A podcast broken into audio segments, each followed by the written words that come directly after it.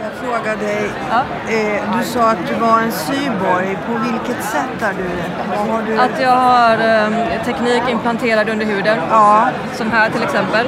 Ja. Du ser att det är en liten knöl Ja. För jag har två små datachip, mikrochip. Använder du den när du gör musik? Ja, då har jag byggt ett instrument med samma sorts sensor som du har i bussläsaren.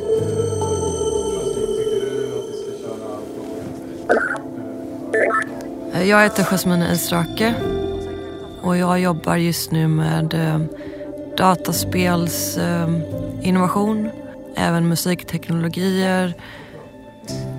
Så jag tänkte börja med att visa ett musikinstrument som jag har gjort. Um, testar nya uh, teknik som förlängning av min kropp.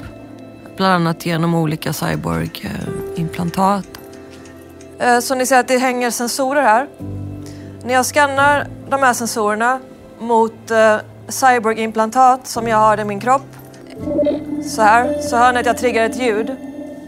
Och det beror på att jag har små mikrochip här i händerna och här på min bröstkorg som jag skannar så här så spelas det där ljudet.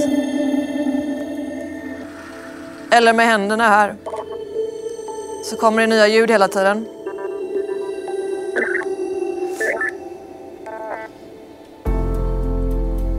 De här implantaten syns ju genom huden ganska tydligt. Så du ser det sticker upp där. Och här har jag två stycken så du ser man de krockar lite där. Ja, det är lite större än ett riskorn.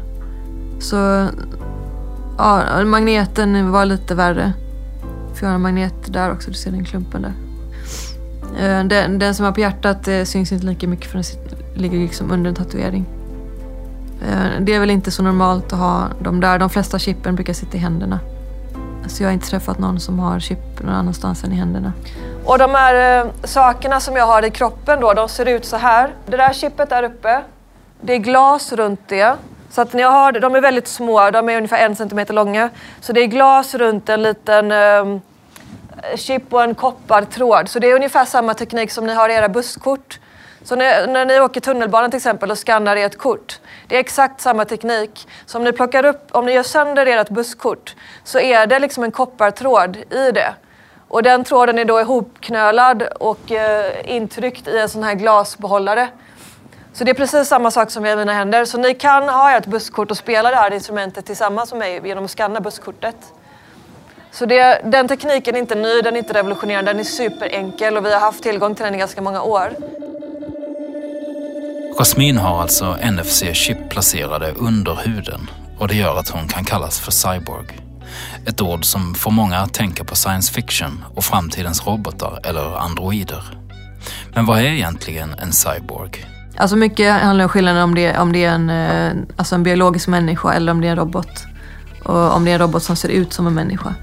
Eh, som som Blade Runner så har, har de ju eh, androider. Och jag gillar att göra lite tvärtom. Så istället för att ha, som en Ghost in the Shell är ju samma sak. Där har du eh, liksom en, eh, antingen har du en människohjärna i en robot eh, eller en robot som blir väldigt mänsklig. Men Cyborg är lite tvärtom, att du har en människokropp där du har tekniker i människokroppen istället. Och i mitt fall, alltså, än så länge är det så himla enkla saker. Det är så tidigt i utvecklingen så att det är inte så avancerat. Men för Jasmine så är teknik i kroppen bara en liten del av hennes utforskande. Hon arbetar främst som creative director inom spel och som filmregissör. För oss försöka brygga de områdena så kallas ibland för transmedia. Så det kan vara ett dataspel eller det kan vara en film på bio eller en serietidning. Så transmedia handlar om att kunna designa en hel sån struktur. Eh, det som kallas för story architecture eh, kring eh, ja, alltså hur, hur du delar en berättelse på alla de olika plattformarna. Och jag gillar alltid att vara i, eh, i mötes, alltså i skärningspunkten mellan olika, eh, olika medier, olika vetenskaper. Så, så det blev ganska naturligt att jag hamnade någonstans i konstspelvärlden där. Eh, så det är ganska ganska brett det som jag jobbar med men någonstans ligger hjärtat allt i, I någon, alltså det är kopplat till spelkultur på olika sätt. Eller i varje fall audiovisuella verk. Och ofta elektronisk konst. Jasmine Istrake kombinerar ofta flera av sina intressen i sina projekt.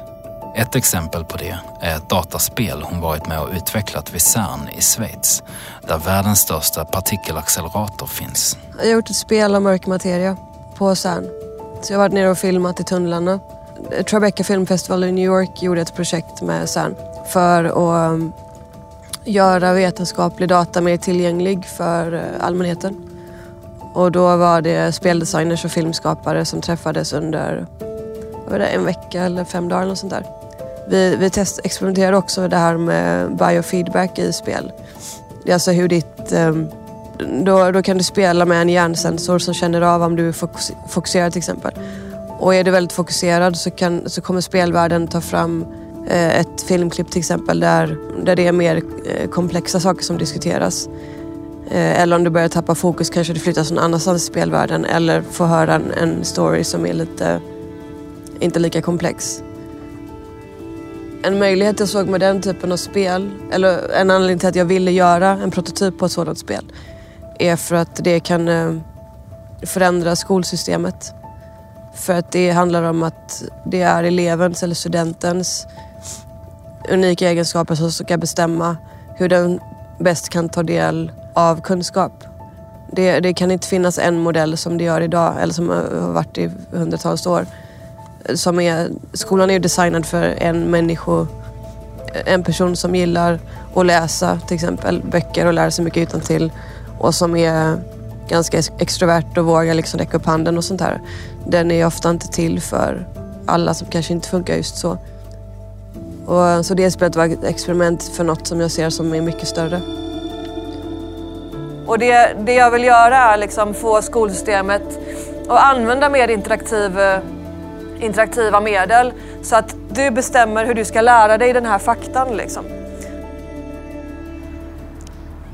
Alltså på 80-talet när jag växte upp så fanns inte så mycket kunskap kring att folk funkar olika. Skolsystemet var liksom designat på ett sätt. Um, och jag fattade ju aldrig att, att jag liksom var annorlunda på något sätt. Det förstod jag när jag pluggade neurovetenskap för bara några år sedan. Uh, då fick jag liksom förklaringar på många saker. Och när jag tittade just på autistspektrat och uh, Framförallt tror jag att jag läste en bloggpost som en mamma hade skrivit om sitt barn som var autistiskt. Och alla de beteendemönstren som hon beskrev, det var exakt så som jag funkade när jag var barn. Alltså jag pratade inte, skrek aldrig alltså jag, och sjöng inte. Jag vet det varit, var i situationer som var lite hotfulla då kunde inte jag liksom skrika på hjälp och sånt. Så det var liksom som att det var en klump i halsen. Det gick inte eh, prata på ett normalt sätt. Det tog ganska lång tid innan jag pratade som jag gör nu. Och ha den känsligheten och sen också bli slagen till exempel som barn. Det blir också väldigt... Jag tror att det blir att, att som ett autistiskt barn så reagerar du mycket mer om du redan har problem med fysisk närhet och ser någon som slår dig utöver det. Liksom. Så jag tror att det, det påverkar också väldigt mycket att det här med tvång eller att bli bli slagen som men kanske inte kunna skrika efter någon. Och det hade inte hjälpt heller eftersom det var eh, inom den egna, egna familjen liksom. Så i och med att eh, om, om, om du växer upp i en värld där du aldrig passar in i en box och där liksom skolsystem eller föräldrar eller något försöker tvinga dig till saker som inte du kan göra. Alltså försöker det och uppleva det tror jag gör att att jag vill ju att ingen annan ska behöva vara med om samma sak. Och när det finns teknik som så enkelt bara hade kunnat göra att jag hade kunnat skrika. Vilket var en av de första sakerna jag gjorde med ett av mina eh, NFC-implantat. Det var just att, att, låna liksom ett skrik. Om jag skannar det här med, med en telefon, en smartphone, så kan jag via högtalaren i telefonen faktiskt skrika. Det finns ju ännu enklare sätt att göra det, direkt från telefonen eller sådär. Eh, men, men det är så enkelt medel att göra så att alla kan uttrycka en väldigt basal känsla eller smärta till exempel. Jasmine ser möjligheter i samverkan mellan människa och teknik. Hon arbetar experimentellt och konstnärligt för att ta reda på vad som går att göra med den nya tekniken. Men det är svårt för henne och andra i samma område att få stöd. Det finns ju så många andra spel som inte riktigt får utrymme i media på samma sätt. Eh, arthouse eller indiespel, eh, mindre utbildningsspel eller konstverk där, där konstnären har valt att jobba med, med spel som uttryck. De får liksom inte samma, samma utrymme i media eller i, i eh, kulturbudgeten. Men eh, det blir mer och mer öppet nu så att det syns i språket som används till exempel i kulturfinansieringssammanhang så finns det ju fler kategorier då.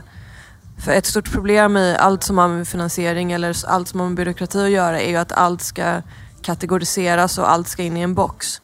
Så det, det är ju det här problemet som jag har haft hela mitt liv i stort sett. Att, att jag går inte att placera i en sån här box och då hamnar det utanför alla boxar och så hamnar det utanför systemet. Eh, pusha gränserna för, för hur vi kan se alltså, alternativa teknologier för att kommunicera. Det är mycket det och använder mycket konst och spel, spelmekanik för att, testa nya teknologier. Och, och få de här gränserna för hur vi kan samarbeta med AI och robotar. Och jag vill att, den, att det ska gå lite snabbare än vad det gör idag. Och då behöver folk som är mer konstnärliga samarbeta med eh, programmerare, alltså designers, programmerare behöver samarbeta bättre. Och ja, göra tekniken mer inkluderande framförallt och mer diversiv. I nästa avsnitt. Så vilken teknik jag använder eller om det är film eller spel eller både och. Det har liksom aldrig, det har aldrig varit så viktigt. Eller jag, inte, jag brukar inte tänka på det. Jag tänker mer vad, vad är det jag vill säga och, och, vilken teknik behöver jag för att göra det. Och så lär jag mig den tekniken helt enkelt. Jag pratar om ett power of yes. Jag brukar säga ja till allting. För att eh, det ett bra sätt att säga ja innan du säger nej. Det är just det att eh, tiden är begränsad och jag har blivit påmind av det några gånger. Att jag faktiskt måste leva lite för, för det som jag vill göra också. Poddserien En egen väg presenteras i samarbete med Skåda.